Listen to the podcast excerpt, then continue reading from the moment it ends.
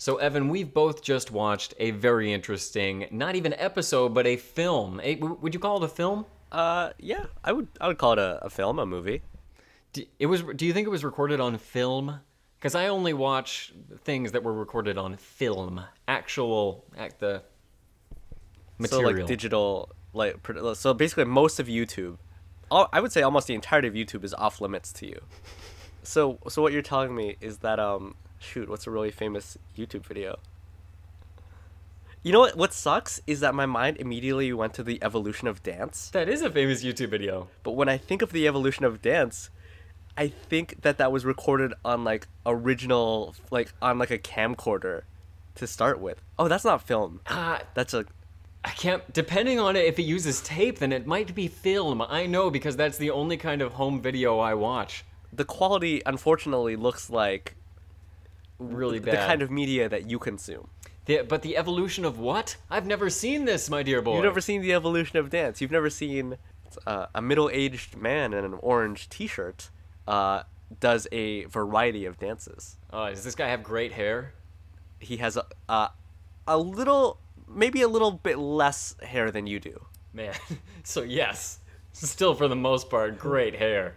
Because I could lose a little bit and still have great hair. Well, in, in the sense that it looks like someone took, Don't. you know how you No. can get like a block No, of parmesan, like a No. block of hair, and and there's like uh, say when, and and unfortunately the man didn't hear very well and said when immediately. So it's just the bare sprinkling. That so yeah, there's great hair. I, I will have you know that my hair is like angel hair pasta, if anything, not parmesan. Do me, do me justice, sir. Or don't do me at all. Listeners, this is of course another episode of the Scooby Dudes. We're here to talk to you about a movie that we teased a while ago, Daphne and Velma. Uh, it just came out. We just watched it. We're here to discuss it and review it for you.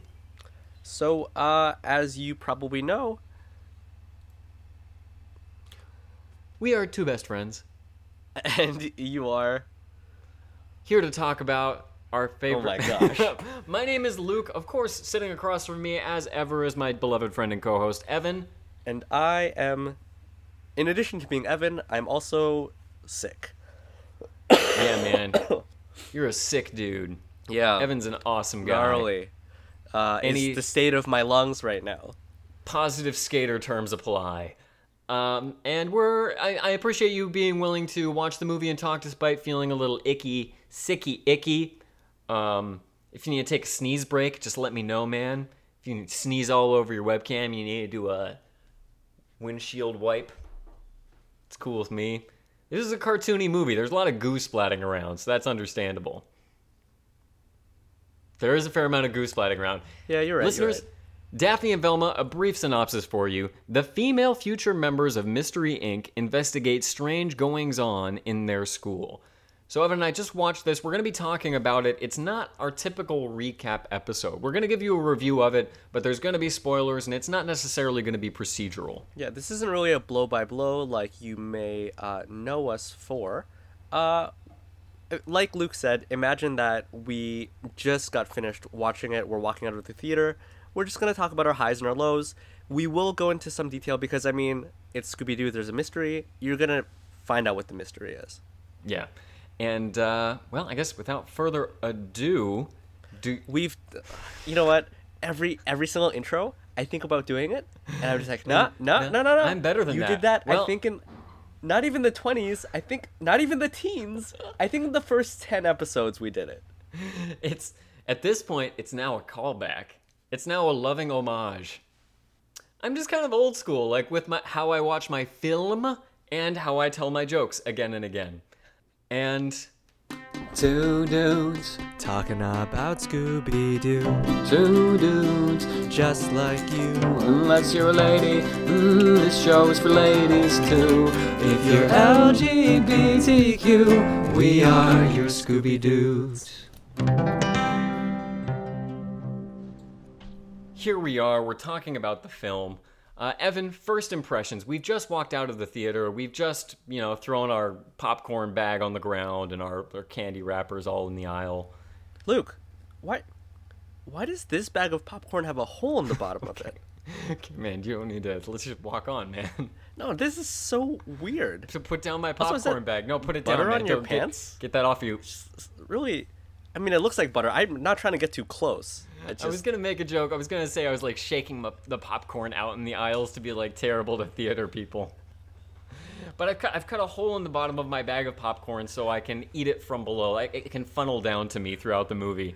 you're like Calvin and Hobbes when he realizes that you can bite the tip off of an ice cream cone and suck the ice cream through it like Ex- a inconvenient straw. Exactly that. I'm also like a hamster or a plant that's left at home with one of those devices. It helps meter out the popcorn at a rate that helps me sustain it for the whole movie.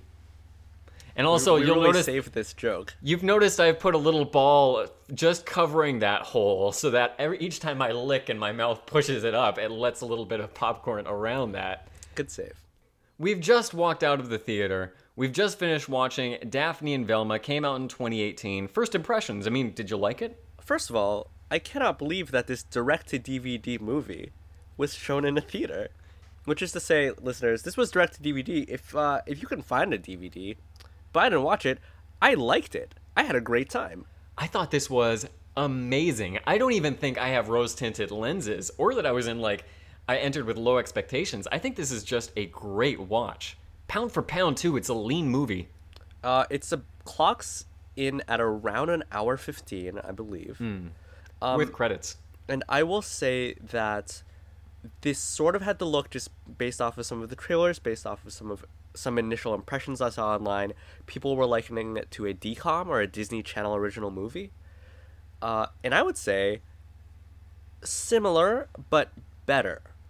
My, I think the writing and the directing and the act, and like it all stood out. It was all polished to such a high sheen. But some of the talent did come from like Disney Channel stuff. Uh, like Vel- uh, Daphne's dad was in the Suite Life of, Life of Zack and Cody. So they've kind of they're leaning on that kind of talent. This is this is a great sort of topic to touch on. Um, when we first discussed this, uh, we made it a Patreon exclusive. Um, I will put a link to that because it was a Patreon exclusive that was inclusive to all, That's right. We made it free for everyone. It's kind of a teaser, like, hey, come donate and check out our Patreon. and we kind of touched on the fact that Sarah Jeffrey, who plays Daphne Blake, um, isn't white, and we couldn't really pin down what her background was. In this film, um, she is biracial. She's uh, half black, half white, judging by her parents. Her father is uh, Brian Stepanek. Where were you going to say he's from? The Suite Life of Zack and Cody. I think he plays a janitor. Oh, wow. I haven't. I don't even know that show like you do. So the recognition you're voicing is not mine. The janitor I know and love is from uh, uh, oh, goodness. Scrubs. Scrubs. uh, Scrubs is really great, but um, Ned's Oh. declassified guide. goodness no, I I can't believe What other janitors are there? it's that boy band uh, TV show I really liked with the four dudes. Um, with a hockey term. Band of Brothers. Big Time Rush. Band of Brothers. Uh, Band of Brothers is such a hilarious Disney Channel movie. Was it not about a rock band featuring four brothers? I'm really sad that I'm saying this in our podcast because I had a really primo like Facebook status ready for like this exact joke. Band of Brothers. The Jonas Brothers should have been involved with that if that was contemporary, was it? No, that's there's no way it did work out. Um, this though, the, the guy from uh, Suite Life of, Life of Zack and Cody, um, who's the janitor in there, is the dad here, and he's really funny. Pretty much every supporting cast member is bringing an A game and is written an A game. Uh, Sarah Gilman, uh, who is Velma, she was from a show that I watched a little bit of called I Didn't Do It, which was quite good. And I think one of her co-stars made it onto the Cloak and Dagger show that's gonna be coming out. Like all of those kids kind of like just have branched out and like are doing pretty decent things. It's pretty cool. I mean, I guess that's one thing to note is that I think the the cast does a, a great job here, and I think what you were kind of getting at, it's a surprisingly funny. I was not expecting to laugh as much as I laughed at this, but it caught me off guard many a time. Um, on that note, what was the funniest part of, like, like just the top, just like uh, if you want to skim off the top, funniest part of this movie? I have not not one funny part, but a few. I'm gonna try and choose. Okay, I'm gonna try and choose from one. Okay, top two. I can bring it down to. Oh no! Oh goodness, this is so tough. It's so tough. I'm looking at like five different things that all really made me laugh out loud in a sustained way. It would have to be Griffith, Griffith drinking from the water fountain and saying "I'm good" repeatedly, while in the back, while Daphne and Velma are in the foreground figuring out the mystery. Okay, I'm good. I love audio gags that play in the background while different action is taking place. I love gags that keep going on like that, where it's an understated gag in the background that just keeps repeating, and it built it built for me to perfection. It's such a weird mem- mirror of like last week's episode, um, Poodle Justice, where Scooby does that maintain like uh while other stuff is happening. It's like that, but it's even but- better because there's the gaps in between it that build the tension, and you hear it again, and you think, and because I had maybe I wasn't expecting the movie to be as brilliantly written as it was, it sh- it shocked me every time. I'm like, man, this is such a great turn. It's Uh, like a be cool Scooby Doo turn. Well, How about you? Do you have a favorite funniest moment? So I, I also wrote down a, a few things, and what really really got me was that um, Velma and Daphne are trying to spy on the kid who they believe is responsible for teenagers being. That was um, my other moment. This is my other moment where you're about to say, and it's I, I, I thought it might be. And his two best friends are hilarious. First of all, just to preface, it's sort of to whet your appetite for this up, upcoming conversation. Hmm. Um, they're talking about their, their very popular uh, friend. I believe his name is Griffith, I think. Oh, Griffith. Yeah, you said that already. Um, Griffith. Oh, it's the same guy. It's a, it's the jock. The jocks. Every scene the jocks are in in this movie is golden. So so Griffith, they're just trying to back him up, and as Griffith is walking away, they're just like, "Oh yeah, we're really close. Like we're good friends. We like support each other." Um, which like that's funny because you shouldn't have to say that. The I'm I'm I'm kissing my fingertips. Um, the best exchange they have in this entire movie is they're having a normal lunch conversation, and one says to the other, "You know what, man? I don't really care what I do when I grow up.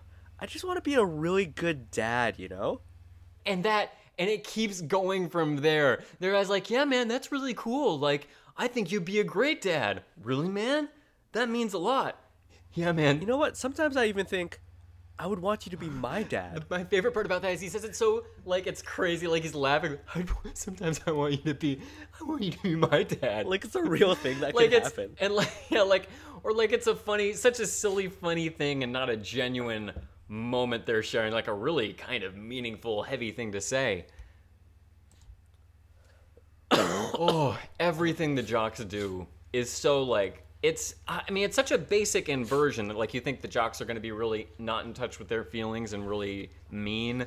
But they are extremely in touch with their feelings and have this beautiful innocence. And since we're not going through this chronologically, and let's just hmm. let's just finish up on the convo about the jocks. They sort of this is great. Right at the end, after we find out what's taken place, the mystery has been solved.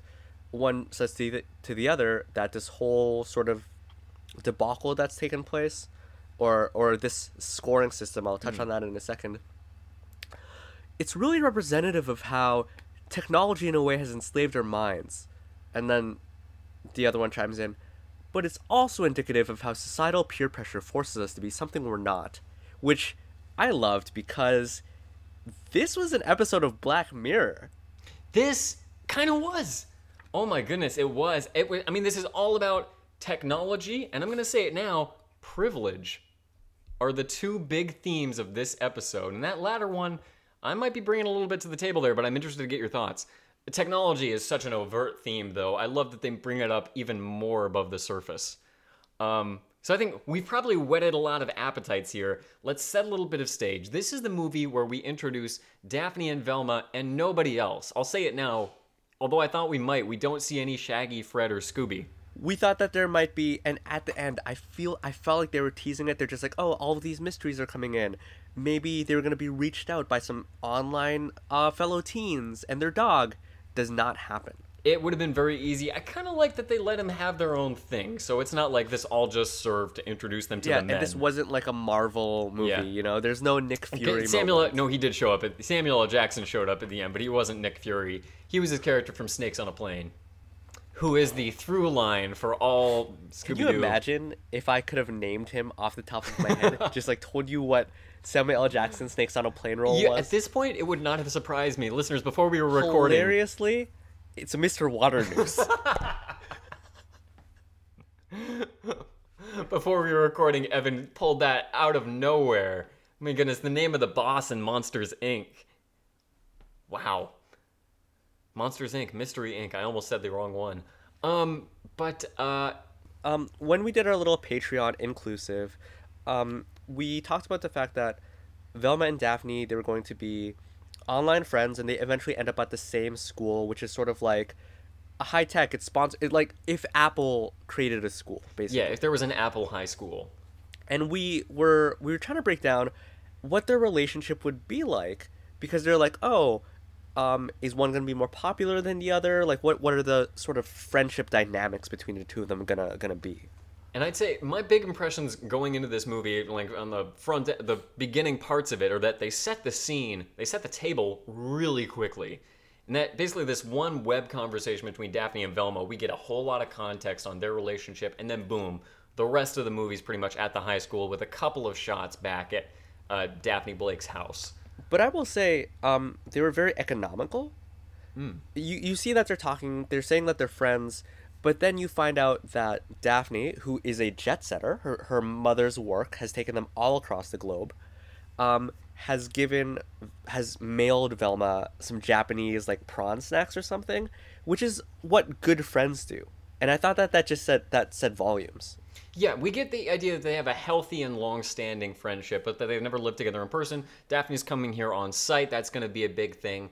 Um, and Velma's kind of like anxious about that. For most of the movie, Velma's kind of like cagily not sharing why she doesn't want to be real-world friends with Daphne, who shows up on the doorstep. And that's, I'd say, kind of the emotional um, journey and question that we have for most of the movie.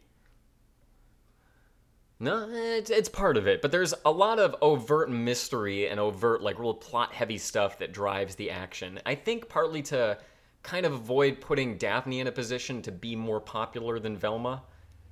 You know what I mean? because you would think that because uh, she's typically more conventionally attractive and not as weird Yeah, well, I mean, like, she's really positive and and she seems like the kind of person who'd be popular and she cares about, she, like, dresses intentionally. Although she's got a machine that does that for her, she's got kind of like a Richie Rich life set up. Wallace and Excellent Gromit, even. segue. I oh Wallace and Gromit. Um, so so she lives sort of in the lap of luxury, or at, at least her, her life seems to be going perfectly. She says many times that she's she's very lucky. She's just a lucky girl, and to the point where she's kind of like domino levels of lucky. Yeah. Oh goodness, we were just talking about Deadpool before recording. It really is that kind of thing, and she even brings it above the surface with some dialogue. Like everything always works out. is something she says that you feel like, oh, that's gonna we're gonna see that push back on in this story. and, and where it really pops up was um a ball comes like zooming towards her head and she spots a pin on the ground of her favorite band and she ducks in it and it just like just misses her and i was like okay is this gonna be a thing? Are you adding to daphne this facet of her character that she's just very very lucky? Which here, here's what i think is interesting. Seems to be an inverse of of cartoon Daphne, who's very unlucky, who's always tripping and At least clumsy, danger prone Daphne was the name in the original series. You're right, I didn't even think of this as a contrast to that. I also didn't understand that was a ball flying at her head because we don't I, like it's just a rainbow flash that zips past. Some of the technology here, okay, the way the technology is presented, can we talk about that for a bit because it's partly vi- a visually sumptuous um excuse me one second. It's, fine. I'm cough- coughing my lungs out over It's here. partly visually rich and a good intro entryway to a lot of great gags, and it's partly like really che- cheesy kids TV movie ish. But how, what did you think about the way technology was presented in this film? Big question. I always find it very funny whenever, um, whenever in uh, whether it be comic books, whether it be film, whether it be in television, whenever they need to create sort of like analogs for real world tech, the sort of names and stuff that they'll apply. Um, and also, here's one thing I, I don't understand why it's never any better. The UI is always bad. Do you know what I mean? Oh yeah. Well, I think it's because that takes a lot of work to make a good user interface. Um, UI, But I as you feel say. like and you could just get someone to in InDesign I mean, like, just make it look better. It, they always look like. Are you, are you talking about the phones that they have I'm here? talking about like when someone looks the at a phone, when someone looks at a website, it always looks like it was designed in the '90s. Well, that, that is the thing. They all use IKEA, uh, excuse me, Nokia bricks um, in this movie. Funny enough, because the technology is so great. Velma have a phone that folds out like a like a, almost like a deck of cards. I think she like has a- if someone was making a fan Oh with a yeah, deck she's of cards. got a switch. Yeah, like a switchblade so cool. kind of thing. Everyone else basically has like a, a little brick, round, beveled brick of glass that is their phone. The big things I know is that drones, holograms, and hoverboards. If I had three predictions going into this movie, is that we would see drones because they're possible, they really exist, but they feel really future forward. We'd see holograms because they're easy, and we'd see hoverboards because they're also like easy and uh, kind you know of what? were recent. All of these things exist and are very normal now. I mean, maybe not holograms, holograms not so much but they're normal in cartoons and stuff they're treated as normal Um, I, I guess we should probably bring up the fact I said that this was like high school a la Apple, that Hmm. it's what is it, like Bloom Corporations or something like that.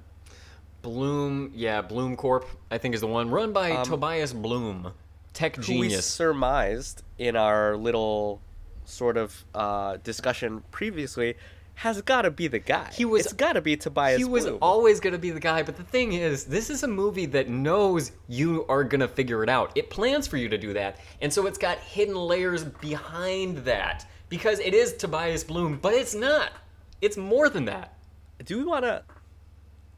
Let's let's let's let's put off the reveal a little longer because that's that's a rich thing i'd love to talk about is that okay yeah let's let's um let's fully let's more fully flesh out their relationship because I think it's hmm. very important. It's so kind of refreshing having a Scooby Doo product where it's just just about the two women who are very often sidelined, one more than the other, hmm. and it's just about the relationship and the friendship that they have with one another. First, can we say, uh, along with the school a little bit, what's the thing that separates them? Ultimately, it's the ranking system in the school, which visually is presented the way NFL rosters are presented on ESPN. I'm so glad you brought that up because I was going to bring it up as well, but frame it within the context of um, young adult novels.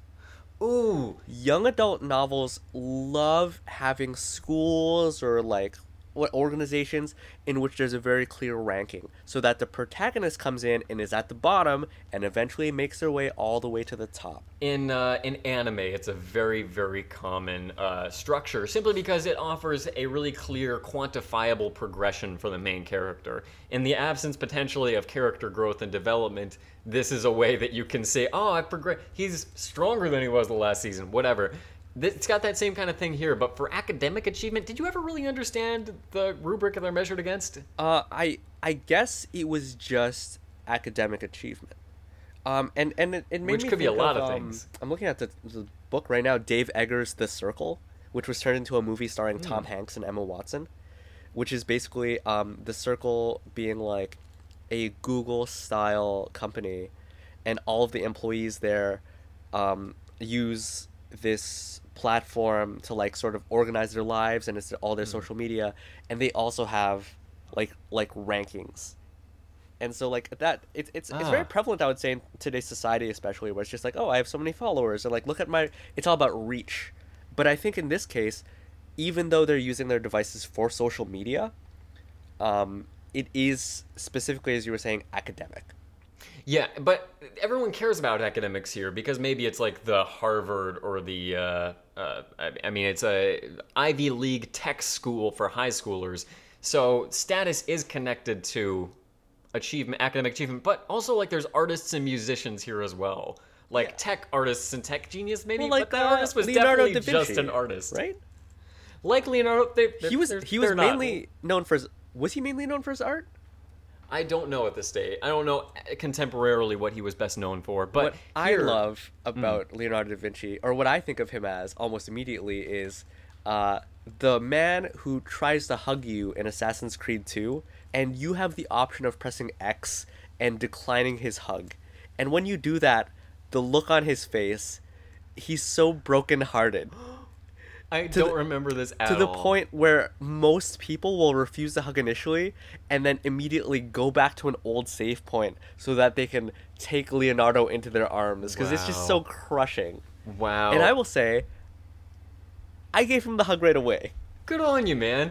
Cause and you should feel terrible if you don't hug him because it's like this guy gives you a gun like 200 years before it's invented. Hug the guy. He lets you fly. He, He gives you a gun and he lets you fly. He breaks the game for you. The developers didn't put that in. That character developed that, those assets individually. That's um where were we on about? We are talking about the ranking system and academic uh, achievement. bloom points, It's- right? Is that what they're called? Yeah. I just it's interesting how they can quantify academic achievement and I think it's almost a joke in this. I'll compare it just to one scene where uh Velma is not go- well, eh, I'll I'll get back to that later, but it's interesting that they quantify academic achievement and that you can there is a way you can compare art to music to science. Oh, I guess when you bring in the other subjects, it becomes a lot. Yeah, you're right. It's a lot trickier. There's art is, I mean, you can be technically proficient at art, there, but there's a subjective element. To and it. especially because you don't get the sense that this is a typical curriculum where you just like do the project as assigned and then we'll grade you all on the same standards. It's like do whatever you want, create your project, and we'll judge it on its own merits. it's weird for me to say that I wish that there had been even more of that. There was a little bit as far as I think what we're calling um shoot. Uh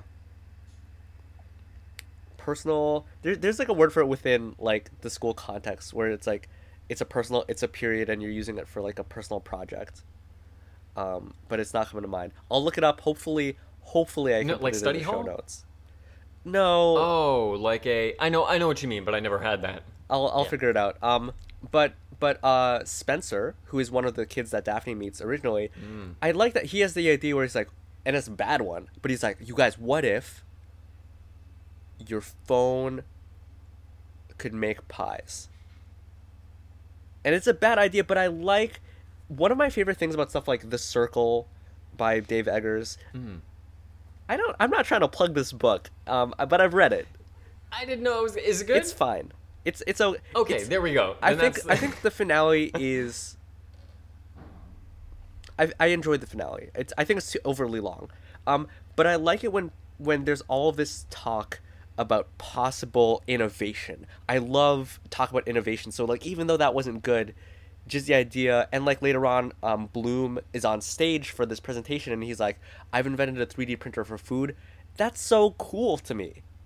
Yeah, and he he prints a slice of pizza and eats it on stage. And granted, it's not good looking It doesn't look I great. wish it looks like it was like from Pizza Pizza, which is like yesterday's pizza, visibly. Um, so like I could have, I, I, I recognize that you don't want him having like a sloppy thin slice or like a deep dish, but do that. Um, but uh, but the technology, the imagination, and kind of the wonder and exploration of it. When I was a kid in like middle school, I had a notebook where I just like draw inventions, just like a VR helmet I wanted or like a jetpack. And obviously, I've never. Th- this might shock some listeners, but I never developed the skills to create those things. Wait, Um, what do you mean? Th- those are some dreams that I left lie, specifically so that I could do the Scooby Dudes, because I recognized I couldn't fully dedicate a few hours a week to both. Um, So that's why you're not a rocket scientist. that's why I'm not a because rocket of this scientist. podcast. And yeah, I did invent Listeners- the Oculus Rift, though. I did do Listeners, that. I want you to know every episode that comes out of this podcast is a grim reminder of why you're not zooming through the skies right now. Yeah. I got 99% of the way towards curing cancer and I stopped it. It was like our right when we were about to start recording our first episode, that's where it didn't happen. What are what are you doing?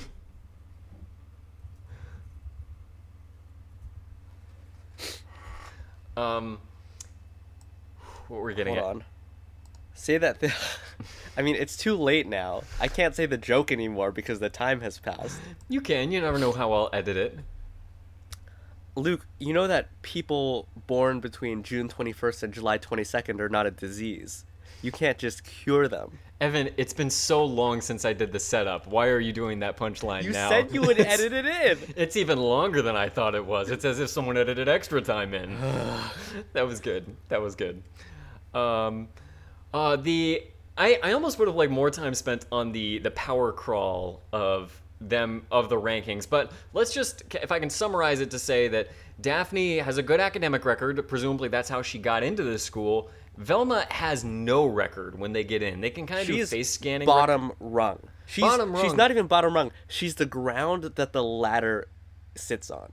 Yeah, and we don't know why, because it still seems like Velma's nerdy. When she's talking to Daphne at the beginning, she's like, "Oh, they're they're arguing about mysteries," and Daphne's more into fantastical reasons for believing them. V- Velma's a uh, a hard rationalist. They're the Mulder and Scully. I don't know which is It which. has the exact the one predictable thing that I was a bit disappointed with in this movie, and I don't really hold it against it, is that they had the exact progression I would have expected there, which is that Velma is the rational person. She doesn't believe in ghosts. Daphne does believe in ghosts, but to balance it out, because you, even though you know Velma's going to be right at the end, we make Velma believe that it's a ghost for a while, and Daphne be a skeptic while we're actually seeing the, the villain and that's kind of makes Velma be like, oh, well, I guess it's understandable to be afraid of things that don't really like to be fearful of ghosts, and Daphne kind of gets to be the skeptic. I mean, it all kind of serves as a power trip for Daphne at the end.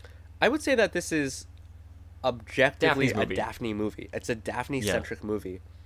Um, but just a few added details. If you get to if you're the top in the Bloom bracket points, you get an in- Bloom bracket I like you get an internship, which is pretty cool actually. with Tobias Bloom himself.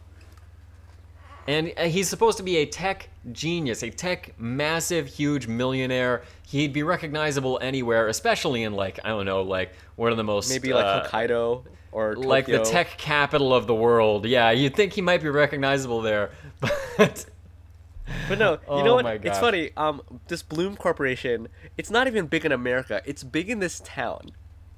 They're, pro- they're providing right. technology only for this town.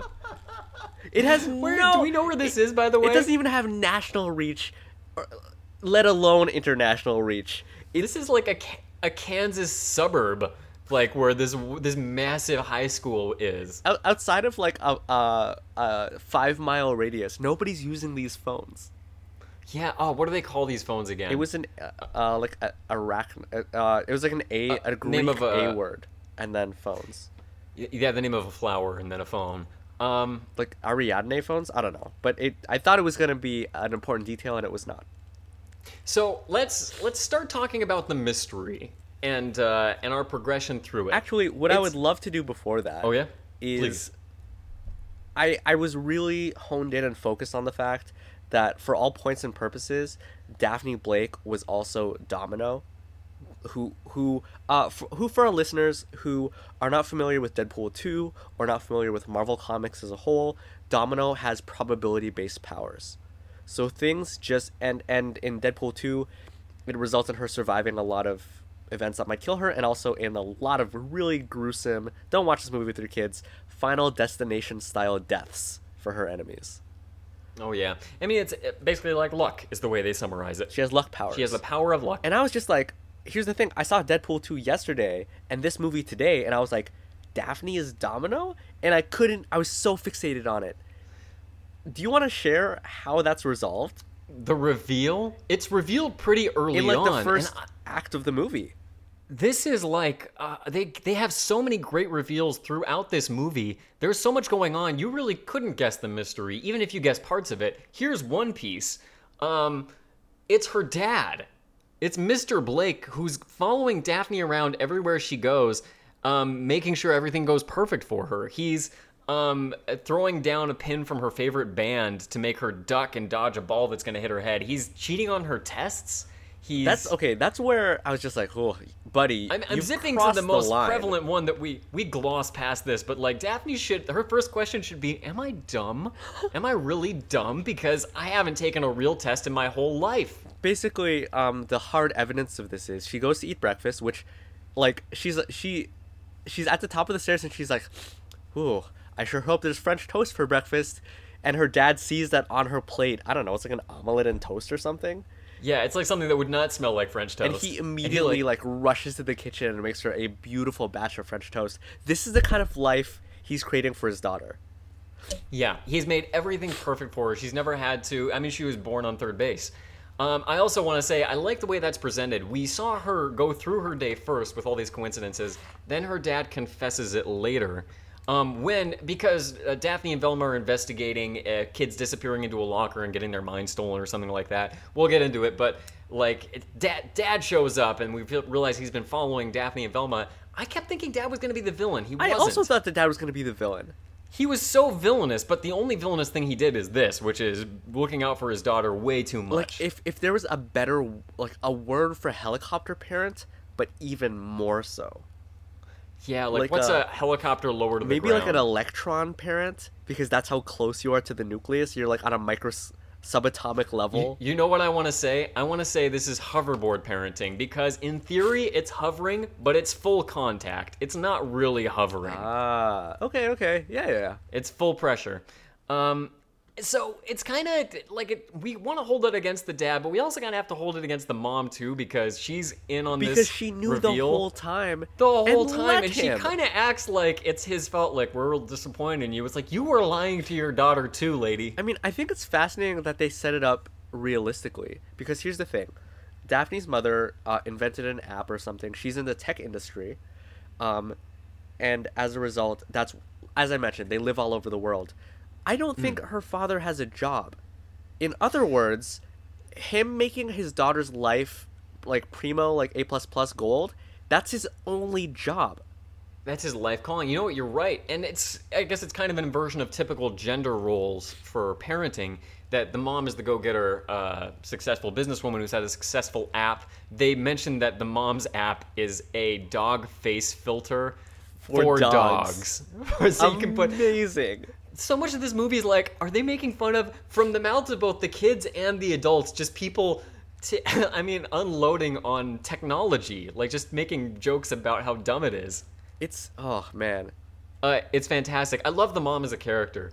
But uh, yeah, they, they set it up really well. They justify and they do it. I say they set a lot up in that first scene. They do it really quickly and neatly. all of that so like daphne thinking that she's lucky and then all of a sudden realizing that she's not lucky all in the th- all in the first act so that in the second act she realizes that she now has to live life like a normal human And this is where I think uh, the movie is about privilege. She was born on third base with a silver spoon in her mouth, and uh, she now begins to go through life like everybody else, and she realizes like she can't keep up, and it's like really difficult. And how do people go through this? And Velma's like really guarded, and although I don't think this is what comes of it necessarily, um, we start to like ultimately the comparison being made is that Velma withdraws because it's hard living life without that kind of support. that is that is an amazing reading and i'm a big fan of it i am very impressed actually I, I don't think it's borne out entirely because ultimately I think like with the eyes scene in the end, it's about insecurity is what they try and make it about. oh man let's let's try to rush through so basically yeah Let's try and get through the plot these stuff. these kids they're being abducted and then when they return like spencer he they are monosyllabic Uh, Spencer is a delight. He's good. Ah, so much I want to say the actors are great, but I feel like the director's presence in this movie, it was like Taika Waititi on the set. It's like this is gonna be a funny movie because of the person that's working on it. Somebody had a great sense of humor who was behind the camera. And like Spencer, the moment we know that he's really gone is like Daphne and Velma are like, is he okay? They turn and they look and he's in the background and he's just like suspiciously sips water and then like tastes it. Just this for me that had me laughing out loud. It was so the way he acted, the way the pacing of it, it was so understated and then they're moving right on from it. ah and, and yeah so and and like um you remember griffith griffith uh the, Yeah. the words that they say are I'm. I'm good that's it I'm good. uh Um, so the, the everyone's going. Uh, they're losing their intelligence. It seems they're coming back. They're being zombies after disappearing into this locker. uh, what happens was they they are about to follow uh, Spencer into the locker when her dad stops them. Yep. Then Dad uh, kind of has the reveal. He they realize that he's been following them the whole time because he distracts them from the locker. That's what made me think he was. evil. Yeah, that he was like behind whatever was going on behind the locker. Especially because later, much later in the movie, they're investigating behind the lockers. They actually managed to get behind the lockers much later in the movie, and he runs into them again. there's a there's a really fun This is where we Chase start scene. to get into like Scooby Doo trope territory. It's a musical chase scene. I mean, it's not like the music's. It's very lightly scored, but it's hmm. definitely them being chased by a hooded figure that glides. Um, sort of like the Dread Pirate Roberts, but like faster. Yeah, a a little bit more zippy. Hovering, you might say, not quite flying. We don't see the full separation from the ground. Uh, and Um, they're, they're sort of like creeping around. There's sort of a very rough, choppy like corridors scene where they're going in and out of doors. And also at one point, Velma is on the floor looking for her glasses, and Daphne like hands them to her. That moment happens so quickly, it's like they aren't even setting it up as something like, oh, this is where this started. It's just like, also, we have this. Reference. It's it's like lovingly homaged, but not dwelled on, which I No, that was the right way to do it. it's quick. This whole movie goes down so easily. Um, so a little bit more plot stuff. Uh, Velma is being really closed off. She doesn't want to be friends with Daphne in person. Like, there's that's really the journey of the movie is Velma opening up to Daphne. And what are ultimately the reasons for that? I thought it was so fascinating that like so they're video chatting on the first day of school. Um, Daphne drops the bomb that like, oh, I'm gonna see you at school because I live here now. Oh, also, it happens right after Daphne's like live streaming her like alien theories or whatever.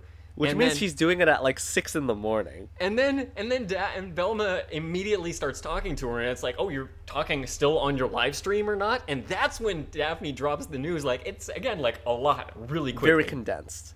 Um, but when she goes to school, she waves to Velma, and Velma like doesn't even look in her direction. And a, a lot of people say that like, wow, you know, you're friends with Velma, really? You seem so nice, Daphne. And but and Velma is kind of re- like it's unclear, reject or rejects everyone else. Yeah, like what's the deal? Uh, they're forced to become lab partners. Uh, Velma purposefully sabotages uh, the t- their experiment. Uh, you said ooze earlier. That's what happens. Um, the goo scene it explodes over both of them and i thought oh is this gonna be like a sexy thing like joke. And then i thought no that's on me. I people like me having those expectations are the reason girls can't go out at night and feel safe. At the same token then a guy in the background one of the jocks like looks and i feel like there's a tiny bit of eyebrow action. Uh, also but there's another goo scene that uh, hits both hits across the gender um, divide that leads into, and this is again. I just want to keep talking about their relationship because the big moment where they sort of realize like, okay, Hmm. we're f- we're friends, is when um they go to the principal's office, which starts. It's a really long tradition of one of the gang, their aunt or their uncle is a person. That is. I didn't even think of it in terms of the Scooby Doo tradition, but it's true. And here the principal is Velma's aunt. No connection to any other part of the story. It's It just doesn't like matter. tied in there. It it, it I think- it matters. I think as far as her saying that Velma wasn't always like this. it it gives Velma an advocate in power in the school that kind of justifies why they're going easy on Velma despite her being a rebel. Ah, that I I think, think, that's it, right. it it justifies it legit. It serves a function, even though it doesn't serve a huge character function. More than the principal brings them together, the couch does. Okay, so it's a smart couch. It's it's smart furniture. I love this scene. I thought this was great.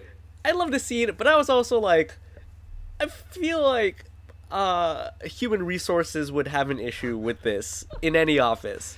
Dude, no, this scene was awesome. In fact, that's the same couch that they casted these girls on. They had them come in and do their lines on this scene on this couch. And they said, hey, that's great. Let's call it the casting No, location. The couch is like a bunch of multicolored illuminated cubes that they're sitting on.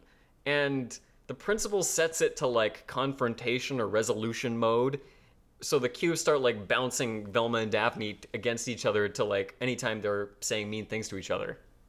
I mean it starts out with one of my favorite little tropes, which is that like someone is using like an Echo or an Alexa or a Siri, and that uh, service doesn't understand them. So she's like, "Oh, don't worry, girls. Oh, I'm, I'm turning the sofa or the couch to like easy mode, not extreme mode."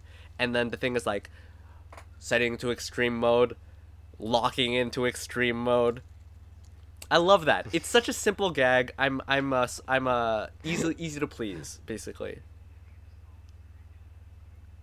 I think it's I think it's a solid straight down the middle joke, but and I think the great thing is that it does reasonably work to help Velma and Daphne resolve their issues. It works flow wise and plot wise, and I think the part that made me laugh even more and think a little bit was on like Alexa misunderstanding is that the principal comes back at the end of that scene. She says something completely that sounds nothing like post my bikini photos on Facebook. But that's what the thing hears and says back to her. Like it's not a rhyme for that phrase, but it's like posting bikini photos on Facebook. And it's I think there's like an eye roll from Daphne and Velma as if like, uh, adults who aren't so non-sexual. I am not the target audience for this movie, I realized during that moment. Uh, oh man, we have covered a lot of ground. I, I, I th- well, like basically, like you were saying, it pushes the girls together, and they realize like, oh, this is kind of ridiculous what we're doing. Maybe we should just We- own the friendship that we've already established. Yeah, and investigate this mystery of kids kind of going dumb together. Yeah, investigate that together. They're kind of their mutual interest in mysteries is the one part of this movie that's never explained. It's just taken as a given. And maybe that's good because that would be a little take take some time. Like my my personal headcanon is that um, Daphne is sort of like this paranormal uh, vlogger, and Velma kept like doing rebuttal videos. I guess on YouTube. I don't know what platform this is. And eventually, they interacted so much that they were like, you know Yeah. what? Yeah, I. You know, I want to say that is not only a reasonable head headcanon, that's the main head headcanon that you should draw from seeing this movie. That's very, very logical. In fact, the first scene very much implies that. Uh, The smoke, the orange You smoke. love it. Oh, Oh, bill, billows what- over me. what I love if listeners, if people heard our Patreon Patreon post, they need to hear us talk Patreon about that. post, you'll see a GIF that I made of the smoke. Ooh, I love that, and it looks just as good in the movie. It's the it little smoke bomb that Velma creates to break into the locker. Here's the thing. This it's not a smoke bomb. It's like a melt. She calls it. Uh, I, I'm not gonna look it up. I'll Don't. Yeah. I'll put it in the correction section on our website scoobydudes.com. Um, but it's some sort of like I'm gonna call it a capacitor because that's sort of like the easy go-to like this is a technological device word um, from one of her robots, and she's given all of her robots human emotions. Oh, this is that- that was it. Didn't it wasn't as close to the jocks, but where she keeps like she's about to destroy the robot with a hammer. She says, "I shouldn't have given you human emotions." And it's like, no, please. And then we cut outside of her apartment where she lives, and we hear the smash. And that happens twice. The callback is even richer than the original. I I love it because it's just like, oh man, we have to open another locker. Guess I better kill another one of my robots. and just the idea where it's just like, no, I'm not gonna dismantle you. I'm gonna smash you with a hammer to get what I need. Oh, and I mean, it's the way it's shot and the way those scenes play out, the cut back and forth and seeing Velma with the hammer, it works comedically really well. It's so neat. I love them going into the locker. I love them sneaking around. The one thing I want to talk about uh, that we haven't mentioned yet is Carol, um, a minor character who is of import, who we keep seeing in suspicious contexts. Is it suspicious? Well, Carol is um, Carol is the senior who is guiding Daphne on her first day. And and showing her. around. Yes. The tour guide, but she also like looks at her phone and sees like a skull and crossbones and like looks slyly to the side and walks away at one point in an independent scene where we're just panning Oh, around the I might have. I probably missed that then. She has some sp- suspicious moments, but it's tied into her kind of her character and her brand of comedy because I think she's a very funny character. She's got this deadpan kind of wit and delivery in the way that she's written um, that make what could seem suspicious potentially just kind of funny and uh, a foil to Daphne's bubbly uh, personality. Um, I'm just gonna hit some more things, uh, highlights from me. Uh, they realize that it's the people at the top of the blue, the bloom bracket who are being abducted. So they're like, Daphne's like, okay, there's no way I'm gonna get to the top. Velma, you are very, very smart. You're the one who can skyrocket to the top. If we put ourselves in danger, that way we can solve the mystery. Which, sort of, and this is me derailing myself, but the idea that Velma has a cowardly streak in her is very fresh. Yeah, I guess that's interesting that she's portrayed as kind of scared of danger. pursuing the mystery of the danger. Yeah, she plays it safe. And that's kind of the thing that ties in with privilege for me. And they even bring it above the surface. Velma says, like, hey, it's easy for you to want to risk things. Your dad's always been looking out for you your whole life. Not all of us Ah. have that. Yeah, not all, all of us have safety nets. Basically, that's great. Yeah, perpetual things. And Daphne's like, yeah, I know that, but I'm still trying right now, even though it just happened. And and they Um, realize I love this. Oh, sorry. Did you have? No, just that's it. That's it's how how do you engage with privilege once you have it, and it's it's kind of uh, I will say this: once the dad brings it up, there's no real question of do you want me to keep doing it. It's just assumed like Yeah, like I should stop. I'm yeah. I'm gonna. Although he when he sees the way that Daphne's dressed at one point, he says, "Do you want me to fire up the clothing sorting machine real quick?" And Daphne like storms off. Because he was in fact her robotic closet this entire time. He did, and he and she's like, "Wait, what?" He's like, "Yeah, four years at like uh, this engineering school of design." She's like, "That's really impressive." Yeah, it's like a fashion. It's like I think specifically like a fashion and design college. Yeah, but like also, did Daphne think she invented her own wardrobe, or that's how they all came, or she thought this is the thing? Like Daphne, if you were patting yourself on the back for using this machine, that's on you. Anyways, all that is to say that yeah, I think that Daphne's coming off of privilege. Sorry. I mean, like, I don't. Here's the thing. I think it's a machine in that it like selects the clothes. I think the thing is that her dad is the one who's selecting. Her dad is choosing her the outfits. Oh, I see what you're saying now. That makes That's why sense. he has like he has a good sense of fashion. Also, I mean, not to derail even further, but um, when that machine stops working because he's no longer helping her with clothes, she wears purple and green together, two things that don't match, and that's the reason why she cares about fashion and how she looks, but she's wearing unmatching colors. They even justify that in this movie. It's very impressive. Uh, they want Velma to go to the top. So they have to make Velma first, for the first time, start trying in school and sabotage other people. and it brought to mind one of not one of my favorite pictures on the internet, but one that it just it really resonates with me.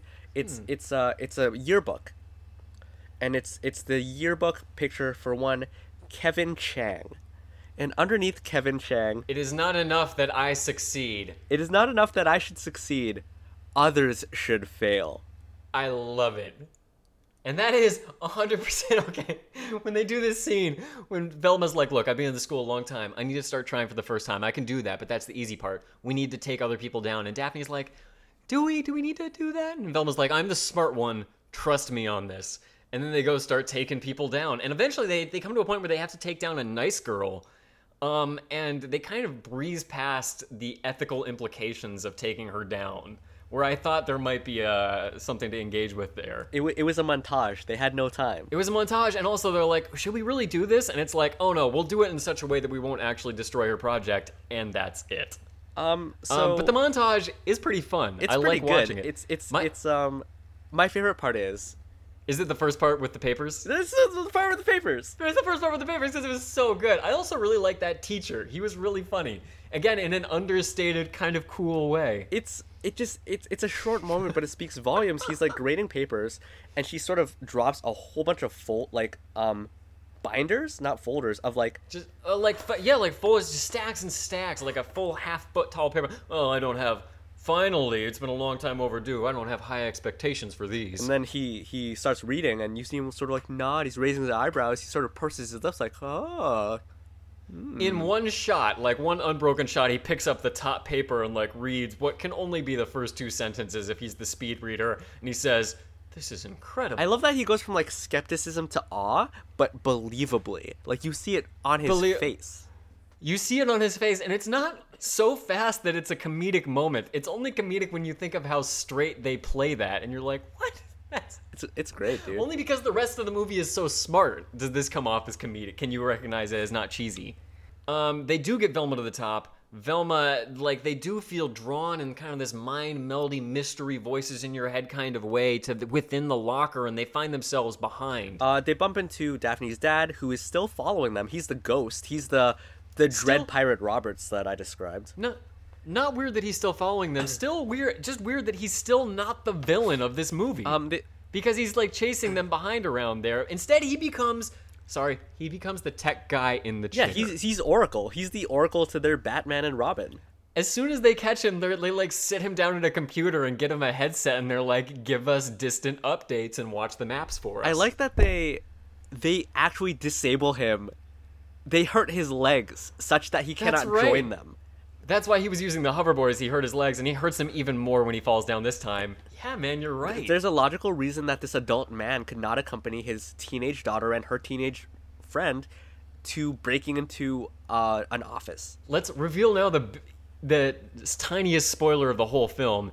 It was the Bloom Corp that's behind it. They noticed Bloom Corp's logo, and so they go after Bloom Corp. The part Um, that two little things with the tech, if I go can. ahead. Oh yeah, because there's some tech stuff here again. One is that they're using a frequency that only kids can hear to mind control them to sort of have them be uh, abducted. The Hmm. other is that all of these kids are still posting on their social media. Oh, despite the fact and that their minds are they're like gone. Snapchat or Instagram stories where they're just like, just eating some za with the boys, and you know, it's one of those things. But and we see But then it- overlaid with that like some geometric lines, kind of like facial recognition tech. And and here's the thing, that's real technology. That You can- exists. you can actually do that. Um, in which, if you have enough pictures of someone, photos from different angles, you can run it through a machine that will crunch it and overlay that over video, Yeah. which has been a big problem in like pornography, among other things. It's a very dicey, and the ethics. It's obviously not ethical. What's your problem with it?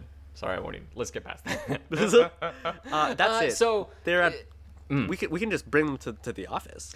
Well, the, the one part I want to get to, I want to mention on the way to them breaking into Bloom headquarters is I think they hit a guard on the head with a rock, and Mr. Blake, Daphne's dad, has to like hear it from a distance. He's like, "No, don't do that! No, no, that's assault! Oh, this is terrible! This is the worst thing ever!" And he is basically the Kumail Nanjiani of this movie. I wrote- okay. Yes, man. Dude, Um, of course I thought of that. What you don't know is uh, Luke and I, in one of our general discussion episodes, we talked about if we could add a character to the Scooby Doo mythos, what kind of character would it be? It would be a straight laced lawyer who follows a gang and basically tells them whenever they're committing crimes. and that lawyer is played by Kumail Nanjiani. That was your idea, Evan, and I still think it is one of the most brilliant idea we, ideas we've ever had. He is he plays that role in this moment. Daphne's dad He, does. he's not a fan of the breaking and entering, which they do. And they I love that they acknowledge it in like kind of a Brooklyn Nine Nine kind of way, like acknowledge the terrible thing this is, and then move past it, and then get right back into the chipper zone. They confront Tobias Bloom in his headquarters after like a robot fight. Can I can I say okay, weird. I'm not gonna dwell on it. There's a weird action scene where Tobias sicks his brainstormers on them, which are these robot spiders that I guess will suck out their brains or their This- thoughts. Yeah. Or like just shoot really bad lasers on him. Like this is I think this scene is supposed to be comedic on the level of Laser Cats, the SNL sketch. But but Velma Or like has a Tim and Eric like movie. a show. ninja style takedown of these robots, which Oh, hilariously are not nimble. No, they're so slow. the spider is so slow. It looks like this is not even a Boston Dynamics robot. This, they yeah, couldn't this get isn't that. like the um. This isn't like the baby head spider in like Toy Story. It's like a like a K'NEX when you put the motor in and the legs move. Oh, that's exactly what this is. Um, so they easily, handily defeat these. I, for a moment, when we introduce, can I talk about Tobias Bloom for a second? yeah.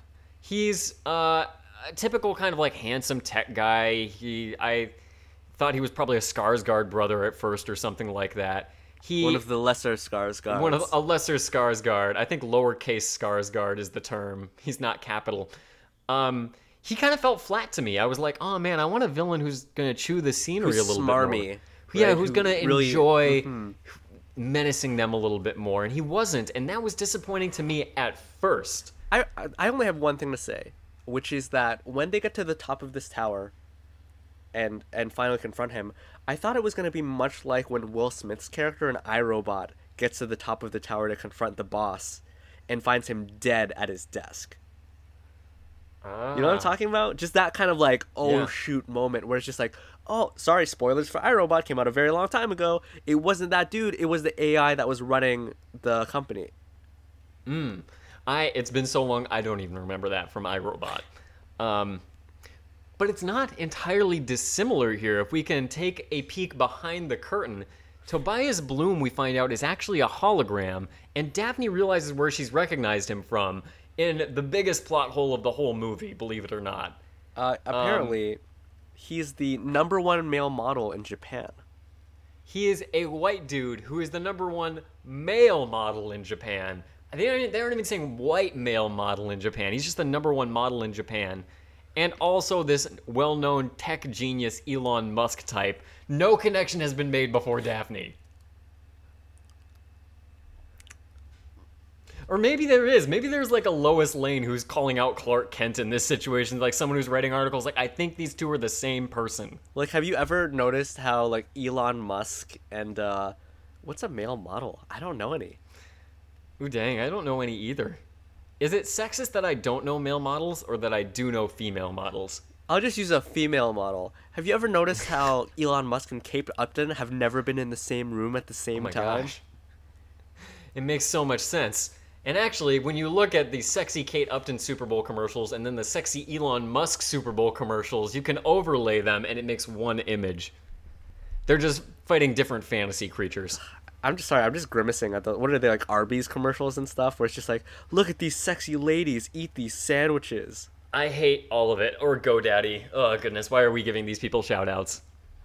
Listeners, we don't want you to go consume all that media. We want you to go read The Circle by Dave Eggers. Okay, it's I an don't amazing really book. care about the book that much. Let's okay. So what's it turns out, uh, much like To- Tupac at that one concert, uh, this dude is a hologram. Uh, being controlled by one Carol. Vanessa Marano is the actress, and I think she really brings this villain to life. It was a girl who just wanted to be taken seriously. It's kind of like uh, uh, Madonna's character at the end of Dick Tracy. Oh shoot! I love Carol as a villain, and I love Carol as a Carol, I thought was a great character even before she was a villain. She was a great villain. for two key reasons. The first is that she Hmm. is masquerading as a high schooler, but it turns out that she's like, she's older because she started this company like like a number of years back. She is the original Tobias Bloom. That's what we find out is that she faked it all those years ago because she had the genius idea for the original phone, wanted to publish it, but didn't think she'd be taken seriously as a kid, which is not true. You'd be taken way more seriously. You get way free publicity. Um, but that's why she did it. And they're like, "Oh, how old are you?" And so she's old. and that's why she's not susceptible to the uh, the frequency. Oh which is- yeah. So yeah, look, there's mind control. We find out has been a part of this with frequencies that are only susceptible. Only kids can hear them. The dad tells us. Uh, and she's like, apparently she's uh she's 26. Uh, actress is 25 in real life. I also So fact checked. Let the let the creepy comments fly now. We've been holding I will, back I will this say, whole episode. October of this year, she turns 26. I don't know when this was. Oh, it's probably filmed last year. Okay, so even worse. That she was 24. Uh, yeah. Mm, mm, uh, mm, uh. I mean, I feel like she could look like a like a yo- like a you know you can a youthful 26. She she can act. I mean, the great thing is she can act high school age. She looks as young as everyone else does. Although when she first introduces herself, I thought she was introducing herself as a teacher or something. I was a bit confused. Um, but she does say she almost has the meddling kids line at the end. We almost have that. Well, she does. It, does she not say I would have gotten away with it too if it wasn't for you meddling kids? Maybe she does say that. I'm almost There's at least a version of it. positive. It's like the I actual. There's just no dumb dog. Ah, it's true. No dumb dog, and nor does anyone appear in this film. Uh, The dog face app is all we get to mention. my other favorite thing about Carol, it's just a nice little Hmm. bit of flavor in her last uh in her in her takedown. Daphne is sort of talking about all the reasons she did this. Oh, you were doing this for the money and for the power, and then she, Carol, kind of sort of tunes in and she's like, "Okay, come on, I did this for the money and for the power," and Daphne's like, "I just said that," and Carol's like, "Yeah, I wasn't really listening to you." That's what villains do. That's so good. She was a, the perfect villain, and I also love that. Uh, like right after that moment, Daphne or Velma, Daphne's like, "I wish it didn't have to end like this," and Carol's like, "Oh, it doesn't. Just let me go." And Daphne's like, "Well, I mean, it it definitely does have to end like this." And Velma's like, "Yeah, I want it to end like this. I've dreamed of it ending like this." It's I I mean it's hard to describe, but it's a very funny, I feel like lovingly made movie. Uh, I have run through all my notes. These are all of my highlights, and I would say if you can, okay, go to like I, I try not to, I try not to tell people to buy stuff at Walmart. But if you go to your local Walmart and you buy one of these DVDs, you will not be disappointed. I, you know what? My one thought, the one thing I wanted to make sure I said is, you will not be disappointed if you watch this. I mean, Luke, I just said that. Yeah, sorry, I wasn't listening. I uh, the one thing I the one note I have left is that the intro opening with the music where we're going through the halls of the school, uh, that musical opening was really great and got me into the movie really deep. Like it really zoomed me into the screen.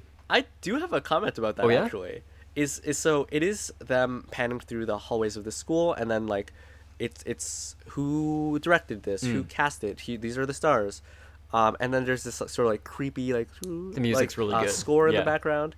And I was watching it and I likewise got into it, but at some point during that intro, it occurred to me that this was just shots alternating between a floor and a ceiling, and then I was like, "Wow, dog, you couldn't do like a you couldn't do like a table with beakers on it. You couldn't do like a row of of Macs. You couldn't do like a cafeteria. It's just floors and ceilings." Yeah. And I was like, "Oh, you guys did not break the bank on this. I'm gonna have to. I really hate to do this. I'm gonna have to retract a little bit of that praise because, as you said that, I'm not even imagining like going from floor up to ceiling. I'm imagining like shot of the floor, shot of the upper right corner of the ceiling, like, like one little section. like they They literally- reprodu- they- like they only had the. they, they got a camera on rollers and they just ran it back and forth down a hallway and they're like that's our intro we're done Maybe even a bit worse because I think it's CGI. I don't think this is an actual hallway. oh no and it repeats like an episode of Conan the Barbarian. uh, still, the music and the aesthetic was more than enough to get me into it. the, the fact that that more than made up for the visuals i think speaks a lot to the production Yeah. of this film I think the production value is good, but really just the sense of humor uh, that's in this is off the chain. I loved it. I loved this movie. It was exactly what I wanted it to be. The ultimate uh, Saturday morning viewing, if you can, or evening viewing. and and also I, I i feel like i don't know if this needs to be said or not fun for the entire family anyone of any age could enjoy this and i think would really it's really completely like safe, completely clean. Yeah. uh I, Oh, I- sorry. One more note. do we want to do parting Uh, at one point, okay a Daphne are parting behind note the lunch for this Sorry, oh s- oh shoot okay sorry there, there must there, have been a there little was a bit little of bit of a delay. I was gonna say we if we could do parting notes. I have a parting note that I want to end. on. I have a parting note I do not want to end on, so let me do mine first. Okay. Sorry. When Daphne and Velma are at the lunch line, they're pretending to be lunch ladies to spy. No, they have to do it because they've been bad. No, correct. It's a punishment. Sorry, excuse me. Um, one of the jocks coming up is kind of mean to them, and he's like, uh, they're like kind of making fun of them, like, oh, lunch ladies on duty, such and such, and then they walk it back by trying to be nice afterwards. But one of the jocks is like, oh, I'll take a scoop of the messy one, and I, I think he's referring to the food there. I He's think- referring to the macaroni and I cheese. I think he's referring to the macaroni and cheese, but he might not be. He's definitely referring to the mac and cheese. Okay, well, that's why I didn't want to end on my note. You're every every point of this episode in which we sort of brush up on like, oh, this could be misconstrued sexually, has been you, and you know this. Hey, I'm the canary in the mines, and I have very weak lungs. All right, maybe I'm you're, just you're a canary with asthma. You fall over I'm a canary with asthma. they're just like, fall we haven't even gone into the mines yet. I died at the pet shop, to be honest. Oh boy. Um, What is your I guess I have thought? two Last note. One is just very, very, very quick. I thought that the principal Hmm. was the voice of Aunt Gail in Bob's Burgers. She's not. she? Um, Aunt Gail is Megan Oh. Mullally, who everyone knows. Um, What's she in? uh, she's. I think she was in Will and Grace. She was one of um, one of the Oh. ex-wives of uh, Ron Swanson in Parks and Rec. She has a very, very distinctive voice, and and the actual actor, who is, um, Arden Myrin sounds very, very similar. And so I made that mistake, and I apologize. Oh, she's Nick Offerman's wife, which is not how I should. Oh, sorry, yeah, best, Nick Offerman's real wife. Parks I, and Rec. I said Ron Swanson's ex-wife, but his IRL wife. Ron Swanson's ex-wife. Yeah. Um, the actual final note is they're behind the the lunch counter, and they're trying to watch stuff, but um, Velma gets uh, distracted by. Let me check my notes. Um, Oh, dude, I can't believe I almost missed this too. The second hottest guy in school. oh, well, I like- missed that note. That's not even what I'm talking about. That was so funny. Because Carol introduces first Griffith, the, the jock who's amazing, who the has a great. so-called second cutest guy in school. he has honestly the best character arc in the movie. Um, but she calls he's she's like, oh, he thinks he's the hottest guy in school, but he's more like the second hottest guy in school. Carol says that like it's an insult. And by the way, I'm just realizing now she's a 26 year old woman creeping up on an 18 year old boy.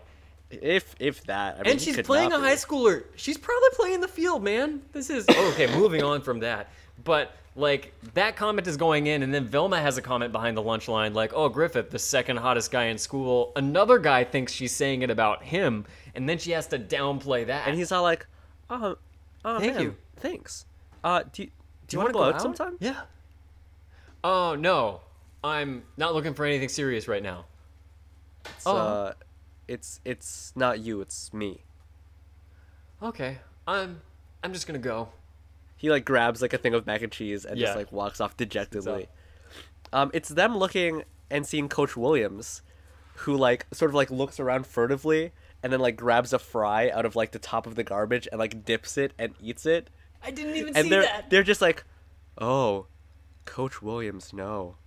And then he does it again. and you know what? I'm gonna say this right now. I've never related to someone more than Coach Williams in that moment. Wow. Oh, that's beautiful. I love that kind of it it ah it also encapsulates I think part of the people watching nature of high school. You know, like that's the pleasure of a high school movie is the social setting of it. And there's such a vibrant cast of secondary and th- tertiary characters. That's what part of what really makes this.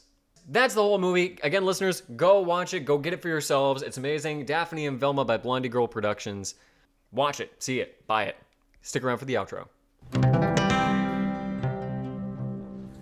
Uh, You know, Luke, it's so funny that you uh it's so funny that you only watch film. Yes. Mm-hmm. Because actually, w- we are recording this podcast on a digital device. It's not on vinyl. Uh, you know that. I well no, I don't touch vinyl. I won't I won't do anything with it. I have a record player and I actually that's the only way I can get my music, but I I, I get it filtered through that.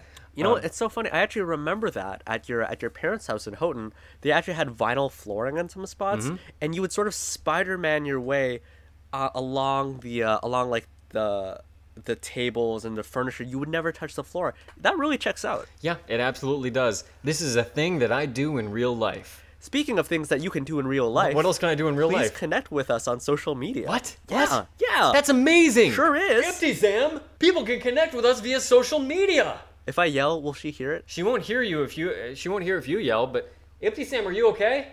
Empty if she's up, yeah. Wait, can where? No, wait. There's so many social media accounts. How do they know which one's ours? Do they have to just start going through alphabetically? No, no, no, no, no. Go to facebook.com slash Scooby Dudes. Go to twitter.com slash the Scooby Dudes. If you want to follow us on both, that'd be swell. We are over a hundred followers on Twitter now. Dang, not bad. Past the triple digits. Uh, and if you want to go to scoobydudes.com. Digits be ScoobyDudes.com. trippin'. Uh, that's funny. I like that actually. Sorry. No, it's Took me a minute. good. Uh, ScoobyDudes.com. Uh, we have a title card there that I will have drawn. Um, uh, we made a lot of little references in this episode. I explain all of those references in the show notes. The show notes are a delight. For even if you know all these references, go to ScoobyDudes.com, check out the show notes. Um, we often do captions with funny screenshots and original title card art every single week with corrections. Additional links, ScoobyDudes.com. We pay for the website. Go show us that we're paying for something we're using. Um, we talked about social media. Just, have we talked about iTunes? Write us a review, five stars. If it's 5 I'll read stars, it. he'll read it on air. Have we said that yet? We just did. Won't say it again. I'll just say that I really appreciate the people that donate to us on Patreon. Our patrons on Patreon, yeah, you're doing two peace signs because they make me feel double the amount of peace in my life as anything else. Everything else combined.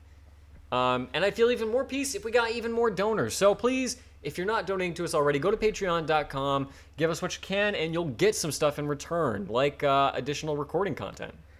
Uh, oh yeah, and also if you donate to us on Patreon, we'll say your name on the podcast. Not just this week, or not just the week that you donate, but every single week. Every week. I, in fact, I, I want to. I'm impatient. This is the part I wait for the whole time. Honestly, Evan, this is my favorite part of the podcast. This is where we get to lovingly say the names of all of our patrons. Yeah. C- can I do it? You can start us off. All right. Yes. We've said their name. Oh, you're welcome to so much. No, I know you're grateful. Just hang on to that. Pay it forward with money to our Patreon. And return to us next week when we'll be recording another very special episode of Scooby Dudes. That's, That's it. it. Thank, Thank you. you. Bye. Go watch Daphne and Later. Velma.